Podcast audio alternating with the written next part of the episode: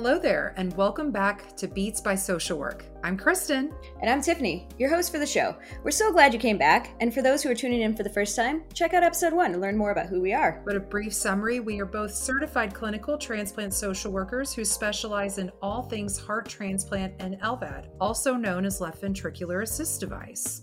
Our goal is to talk all the things transplant and LVAD from the social work perspective and to bring the human element back into the world of transplant for our fellow social workers and our patients, as well as professionals who may stumble in. As a reminder, we are social workers, but we are not your social worker. So we hope topics discussed here will lead you to further discussions within your own transplant team. Hi, Beats by Social Work listeners. Welcome back. As always, we like to connect the world of transplant and bring the human element back to transplant. So, we have an interesting and wonderful guest with us, and we are going to start by introducing the mission of Lyfebulb and Alisha, our guest, and how she fits into that. So, welcome, Alisha. And Tiffany, if you'll start with the mission.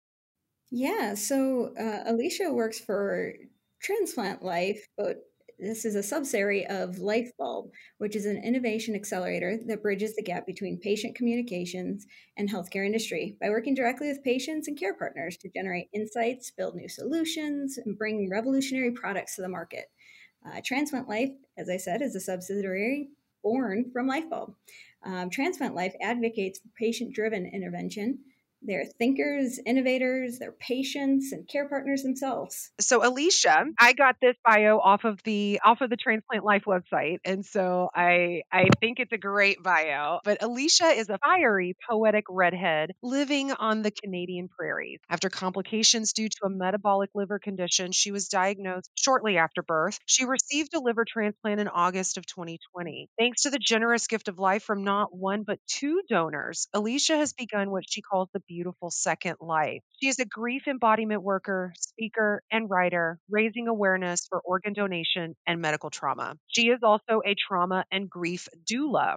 She lives with her husband and their rescue puppy and is a lover of coffee and all things cozy. Mm.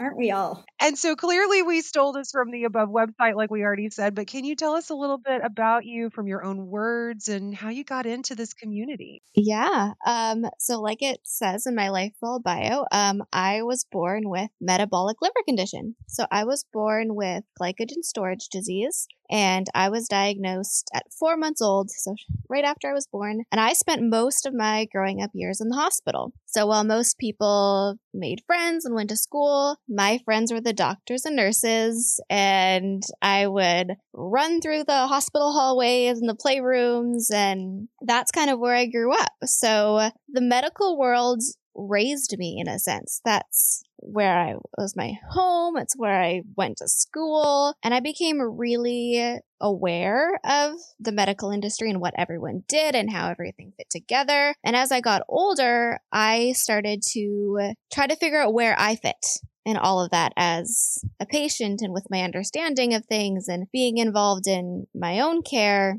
So I, I grew up, I went to college, and that's when things kind of started to take a turn for the worst, or so they say. And in 20, 2018, I unexpectedly uh, became pregnant and we lost our son. But I got very, very sick during my pregnancy, and that's kind of what kickstarted my need into needing a liver transplant. Uh, my body couldn't handle everything that was going on. I my liver shut down and my son was born in March, and right after that, they listed me for transplant. Um, so then I was thrown into an entirely new medical world of what transplant meant and what everybody did and how everything fit together there. Because I thought I had a solid understanding, and I realized it's a completely different world when you switch over to transplant. Uh, so I was on they listed me for for liver. I was on the waitlist for a year and a half. Um, and originally, my brother was supposed to be my donor. He was going to be a living donor for me, and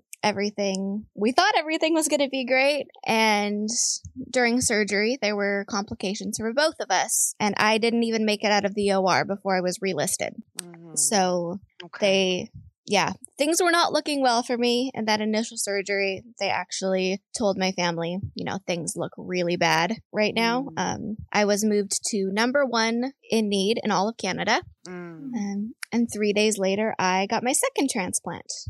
That liver came from a deceased donor across the Mhm. country. I don't know who who my donor was, but they saved my life a second time when I got my second transplant. And that's kind of how I fell into the world of transplant is I had this chaotic, crazy, traumatic story and I knew I needed to do something with it. I couldn't just let this be my story and then go home and go back to the life that I was living before. I Mhm. felt like I had to do something with that. I had to help other people who were also going through this situation, and I had to make all of that pain and loss mean something. Um, So as soon as I got clear to return back to work, I left my job and what I was doing before, and I went straight into transplant advocacy. And I was like, nope, this is what I want to do with my life. And I Mhm. linked up with some amazing people right away, and that kind of all brought me to where I am now. So now I I live and work and breathe and do all things transplant and trauma and grief and storytelling, and that's my life. Oh, that's Wow. wonderful. And thank you so much for sharing it with us and with the community as a whole. I'm just so glad that you really are encompassing your resiliency.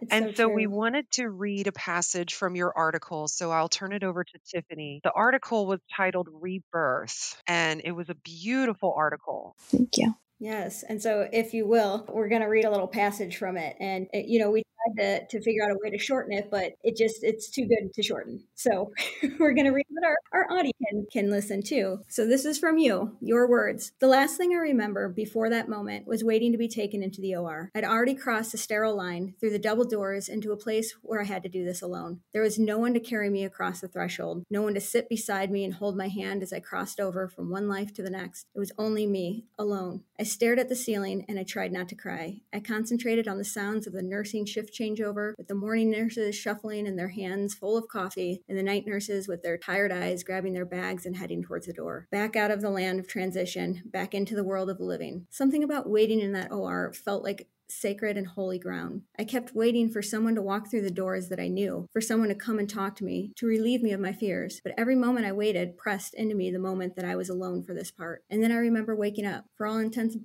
purposes, I was alone for this part too. I had to carry myself over the threshold. I had to cross over all of my own, from one life to the next. The act of healing is solidarity and a journey. Doctors and nurses and loved ones cared for me, but in the end, this work was the kind I needed to do alone. And so I woke up in this formless nothing, and I don't remember much except that I felt new life stirring inside of me. There's no good way to describe it, for I felt like I was alive again. Right where my liver rests, I could feel what felt like growing amber light that cradled my body from the inside out. It was like death, but better. It was rebirth. And I know I didn't do that justice, but those words are just so powerful. Can you speak more about medical trauma and the solitary journey of chronic illness and tran- transplant? That's more what I really want to hear more about from this particular story because it's written so beautifully. Yeah, that's a really good question. um, I was born in, well, I was born in the generation of like the 90s, and you don't talk about it. You know, it's like you don't go to therapy, you don't talk about your trauma, you just kind of push through. And I don't think it ever really occurred to anyone at that point that someone who grew up in the medical setting was going to have trauma. It was a very much you do what you need to do and it gets done and you push through and then you move on to the next thing. And it wasn't until I was probably in my late teens before I realized medical trauma was even a thing. I knew I wasn't okay, but no one was talking about it. So I felt like I had to be okay. And I had to put on that brave face and pretend everything was fine. And everybody was looking at me like, you know, they all kind of expected something from me. And I didn't want to let anybody down. And I learned that I had to be what everybody else wanted me to be. And it wasn't safe for me to say, this is not okay. And the more I started talking about it and putting feelings to this not okayness, I realized nobody else felt this because no one else knew what it was like to grow up in a hospital in this kind of setting. This was before social media. There was no way of like, nobody could connect with each other. And I was just kind of my own, it was just me, which was in- incredibly isolating to know that nobody around me could really relate to what I was going through. And in a sense, it kind of gave me like the courage and independence. And I had to learn how to rely on myself because no one else was going to do it. It was like a Mhm. blessing and a curse at the exact same time. Mm, interesting. So, why is it important for healthcare workers and just the general community to learn more about medical trauma? Go back to I don't think anyone knew when I was growing up. I don't think anyone even really knows now. It's becoming more of a thing that people are talking about. Yeah. But when you go through an illness or a transplant or whatever, there is a large loss that surrounds like your sense of autonomy and your ability to do things for yourself. And all of a sudden there's people poking you with needles and maybe you don't understand why and there's uncomfortable and pain and things are happening to your body and if you don't have an understanding of that, like any of those things can be traumatic and feeling like you're not in control of what's happening to you. And that Mhm. trauma it doesn't go away once you're out of the hospital. It stays in your body and it lives in you. So then when you're back in that situation, I get labeled all the time as a difficult patient. And I try to say what I am is not a difficult patient, I'm a traumatized patient. I've been in this situation so many times. I've been traumatized by, you know, especially when I was little, being held down because I had to get an IV put in. I didn't understand what was happening, but this hurt and it wouldn't stop. And I feel like that understanding, it's not that people are trying to be difficult. They have experiences that healthcare providers, you don't really know anything about when a person walks through the doors of the ER. You're not going to sit there and be like, what are your past experiences and your traumas so I can help you? Mhm. But understanding that, I think it gives a layer of compassion when you're dealing with people to understand that they're human. And, you know, when you're operating from that traumatic place, you're operating from instinct, you're not thinking. Right. So it's being able to understand where people are coming from and then how can we use maybe better language or, you know, explain what you're doing to try to minimize the amount of trauma that is in that situation going forward.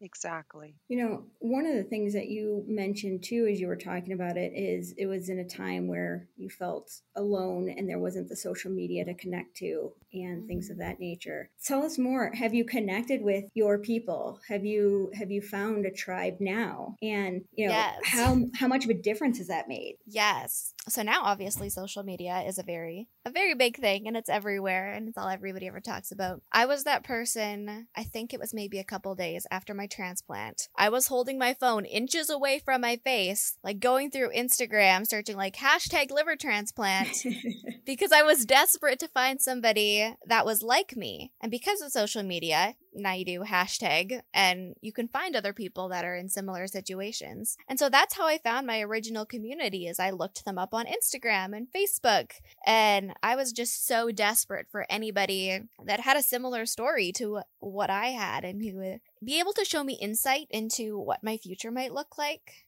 Um yeah, that's originally how I found my people, and that's how I connected with Lyfebulb for the first time was actually through Instagram and the connections that I made there. And now we have our own social media platform, which is Transplant Lyfe, and the community of people that gather there and share so authentically their transplant journeys is definitely I feel like I found my people and a place that we we don't have to pretend to be anything other than what we are in the Mhm. moment which is so so valuable I feel like when you're going through your transplant journey of just having that authenticity and ability to share what it's really like behind behind the scenes. No, you're absolutely right. And I want to reference another article that you wrote, um, What Does Life After a Transplant Look Like?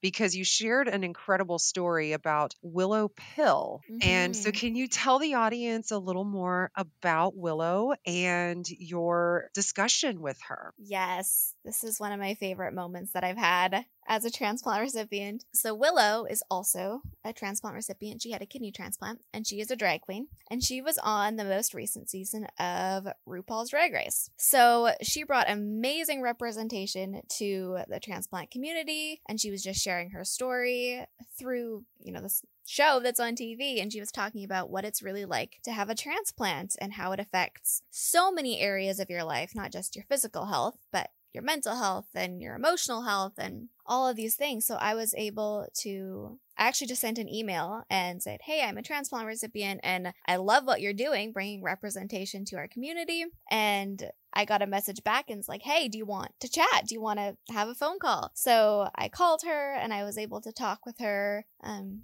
and we just talked about like representation and how important it is to have those outlets when you are a Mhm. transplant recipient and you're dealing with chronic illness. And then to be able to be authentic in what it looks like to share that in a way that like it's not performative or you're not trying to be something you're not. And the beauty in that and the value in that. And that's, yeah, among my favorite moments. She is an amazing human being. But then to know that transplant is being talked about on such a big stage like RuPaul's Drag Race by, you know, it's bringing it to a wider audience. And that was something that I care deeply about. And so does Willow. So I loved having that, being able to talk to her. That's amazing. That's, you know, when I write to people that are talking about transplant, I don't get responses. but I um I too write into shows sometimes when they try to represent transplant but because they're doing it in a negative light and uh, I don't get responses. But I do every time because that's how you try to make change is when they when they show transplant and it's done incorrectly. I Mhm. feel it's my my purpose to let them know. No, that's a good point, and uh, it's both sides of the same coin, right? You we have mm-hmm. to correct certain misnomers of transplant, and but also celebrate when it is acknowledged the right way. And so, another question that I have for you was, what was the hardest part for you post transplant in finding a new normal, or what were some of the challenges that you faced as you went through that journey of discovering new normal? Mm, I feel like there were so many there were so many hard parts. My life completely flipped upside down to there was such a distinction between who I was before transplant and who I was after transplant. It's like a joke in my family that I just I got a new personality. Like I was a completely different person with my transplant. Uh, because I think it was the first time in my life that I felt somewhat healthy. Like I'd been sick my entire Mhm. life and it was so much symptom management and hospital stays that now I got room for to have other things in my life and to explore other things and to figure out who I was. And that exploration was really, really hard. I kind of think of it like a bird that's in a bird cage and then they open the door and it's like, okay, now fly away. But I'm like, but what am I supposed to do? I've never been outside of this cage in my entire life. So the, Yeah. en- the entire world felt so dangerous to me. And then it's Mhm. like, okay, they handed me this liver and they're like, this is all the trouble that we went through to get it. And it was such a struggle. But here you go. Just, just walk out the door and live your life. And I'm like, but what am I supposed to do? What am I supposed to do with that? How do I like make sure it's safe? And Yeah.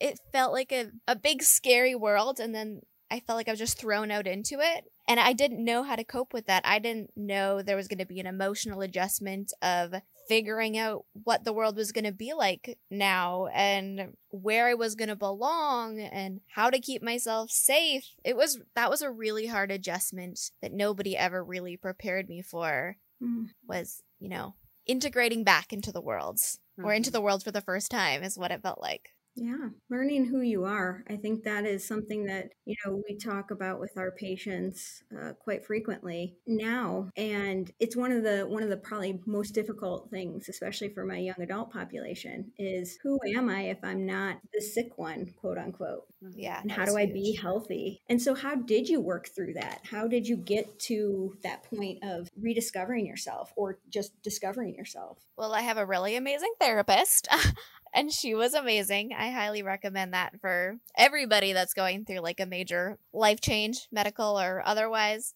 Uh, Mhm. but it really started with I started telling my story. And it started out just being for me, and I would journal. But I started telling my medical story, and then it turned into the story of my life. And I would connect pieces together, and I would notice things, and I would say, Oh, I want to write about that. And I would just, I almost took it as like a mission of, I'm going to go and I'm going to find something that inspires me, that lights me up, that I'm really excited about and Mhm. I'm going to notice what it feels like. And I'm going to notice Mm. the emotion surrounding it. And then I'm going to go write about it. And eventually, it didn't become so much of something I had to do. It just became who I was. I became a person that I really like to go out and notice beautiful things. I like to be in the moment and see what it feels like. I uh, really like to write about my stories, and then I would share them and they would connect with other people. And then we would have that joint connection of someone else saying, Oh, I experienced this too. So storytelling was really the path for me in coming back to life. Oh, that's beautiful. And it also reflects the importance of journaling too, because Mm. I, I mean, I, I don't know about you, Tiffany, but I always challenge my patients to journal when, especially patients that are in the hospital for a long time and sitting with some of the emotions in their body. It can be very challenging too, especially when you do feel like a bird in a cage. And, but I mean, there's so much evidence behind it showing that it is Yeah. beneficial. Oh yeah, it's a, a regular task. And since we're talking a little bit more about the identity that you have adopted for yourself and and coming to know who you are, please tell me more about being a trauma and grief doula. That is Yeah. very interesting. And can you share a memorable experience in that work that you have been doing? Yeah, I definitely didn't start out as this is what I'm going to do. It really was part of the following the breadcrumbs that I feel like had kind of been left out for me. And it started with the loss of my son, as I mentioned, and I got into the pregnancy loss world. And I talked to a lot of other parents and a lot of other moms that were in similar situations. And one of the common themes that came up there was the lack of trust in your body and feeling like your body failed you. And I was like, oh, I know that feeling from the chronic illness community. And I put two and two together. Uh, my first grief training that I did was actually for pregnancy loss, and it was a pregnancy loss grief support training. So I did that, and then I followed it to the next thing that felt like a like a full body yes for me, which was an embodiment training. So I did that, and at the same time, I was getting into the transplant world, and then I did there was a training on death and loss. So I did that, and I kind of followed it all the way through. And it really fits into the work that I do now, which I work with a lot of transplant patients, and that carries a really unique grief with it. But it never started out as, oh, I want to do trauma and loss and doula and walk people through this situation. I really just followed what I felt was the next right thing, and I'll put all the little pieces together, and they kept lining up. Obviously, one of the most memorable moments for me is every time someone says, I thought I was the only one. Wow, yeah. It's so nice to know that there's someone else out there who's dealing with this. I thought I was alone. Those moments, every time they happen, are really, really powerful. Um, I've been able to follow some people through the entirety of their transplant journey from being listed to when they have received their transplant. And that's always such a beautiful thing to walk people through is seeing not only the physical journey of, you know, pre transplant to post transplant, but the emotional journey that they go through as they step into themselves and figure out who they are and learn how to advocate and ask all of these questions. Yeah.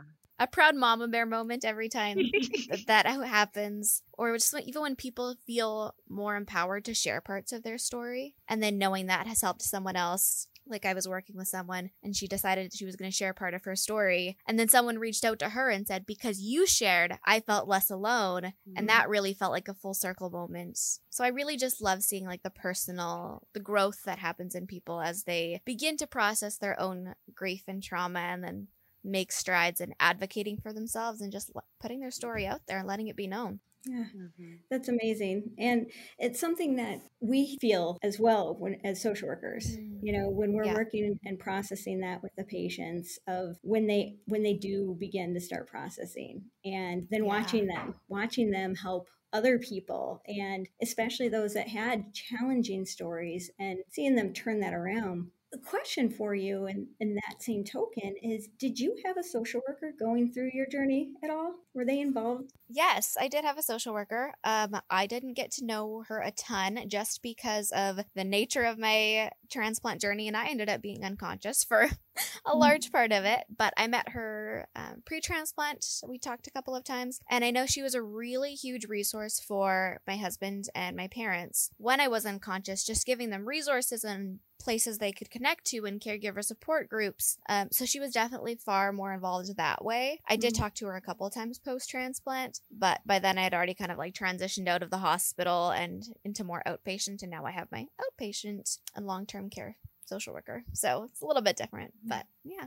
Yeah. Do you feel that because that social worker was so involved with your family, that there was, they were kind of that social worker for your family and that you weren't able to connect as much? In this situation, I really did um, because there wasn't really a way that anybody could communicate with me. I was in such a state of crisis, and everybody's main concern was, let's keep her alive. But I was sedated, I was on a vent, I was I was in such a fragile state that really at that point it did become community care and all of the emotional support and everything went to everybody that was around me mm-hmm. because I I couldn't use it. I didn't need it at right. that point. What I needed was the physical interventions that kept me alive. But I am really glad that my family and my loved ones were supported in that way because that's what they needed at that time to be there for me.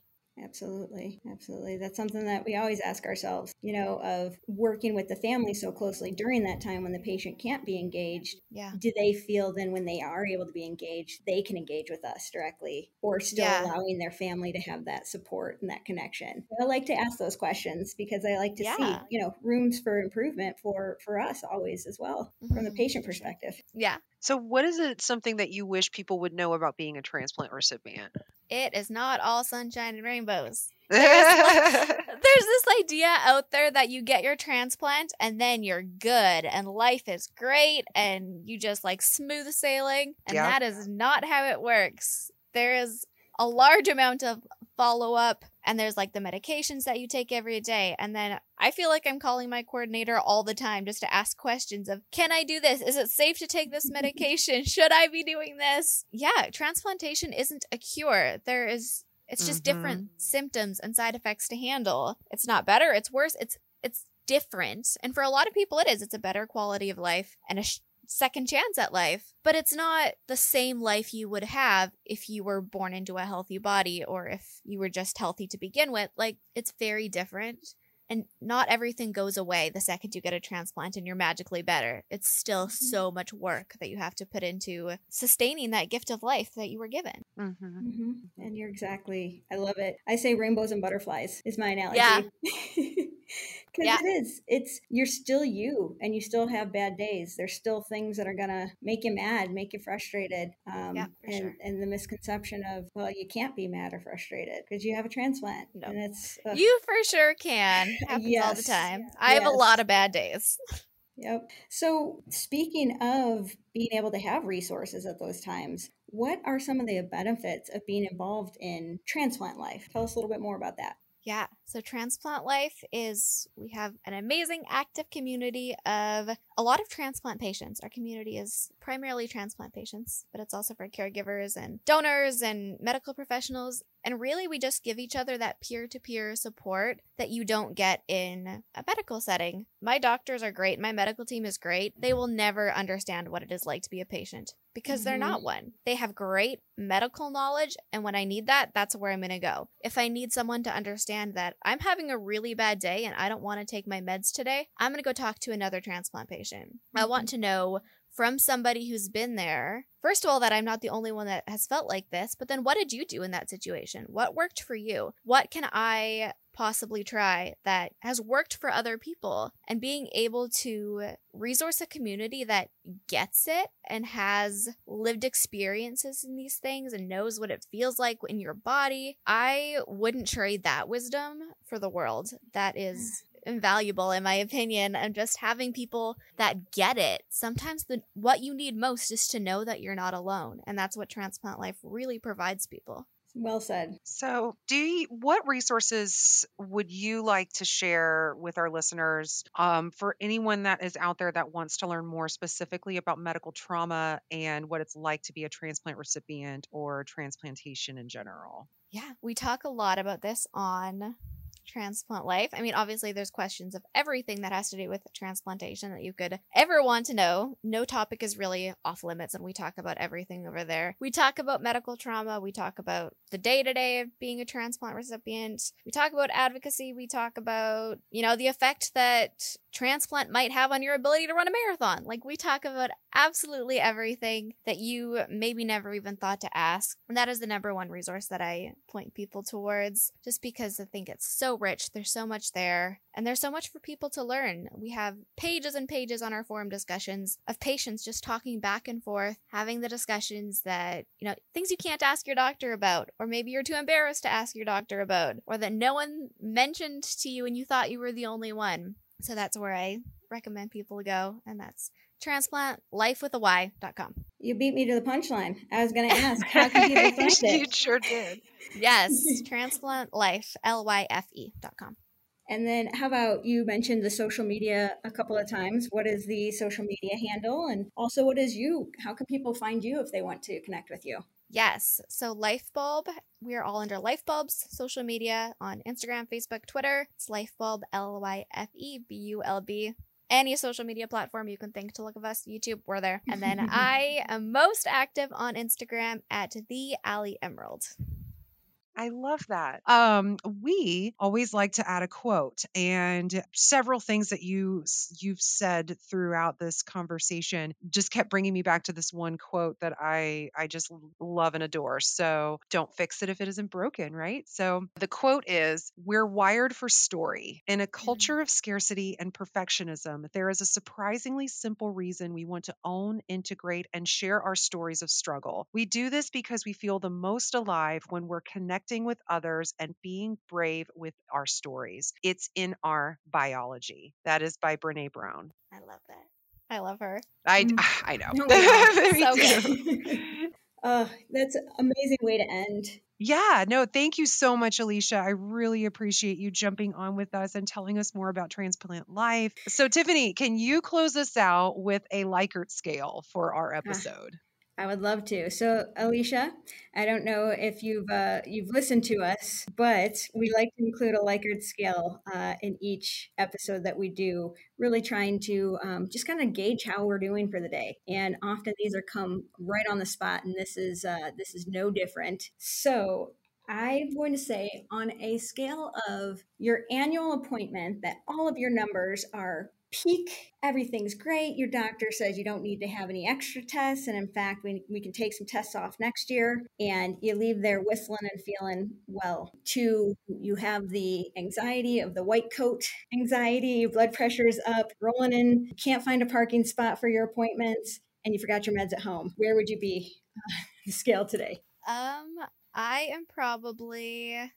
It is the beginning of December, and your doctor just told you you're going to be home for Christmas and get to have a big Christmas with your family. That's where I am. We're doing pretty good today. Yay! That's awesome. That's great. Yeah. Okay, Tiffany, your turn. Where are you Oh, at? I think it's, I thought it was your turn, Kristin. Oh no, I'm going to jump in and I'm going to say it's your turn. Oh, yeah. Okay. I'm going to say that I am on campus, found parking. My doctor's running late for my appointments and I have back to back. So I'm a little, I'm a little anxious because I know that if I'm late to one, that's just going to throw the whole day off, but it's outside of my control. So I'm trying to be okay with it. Kind of in there. okay.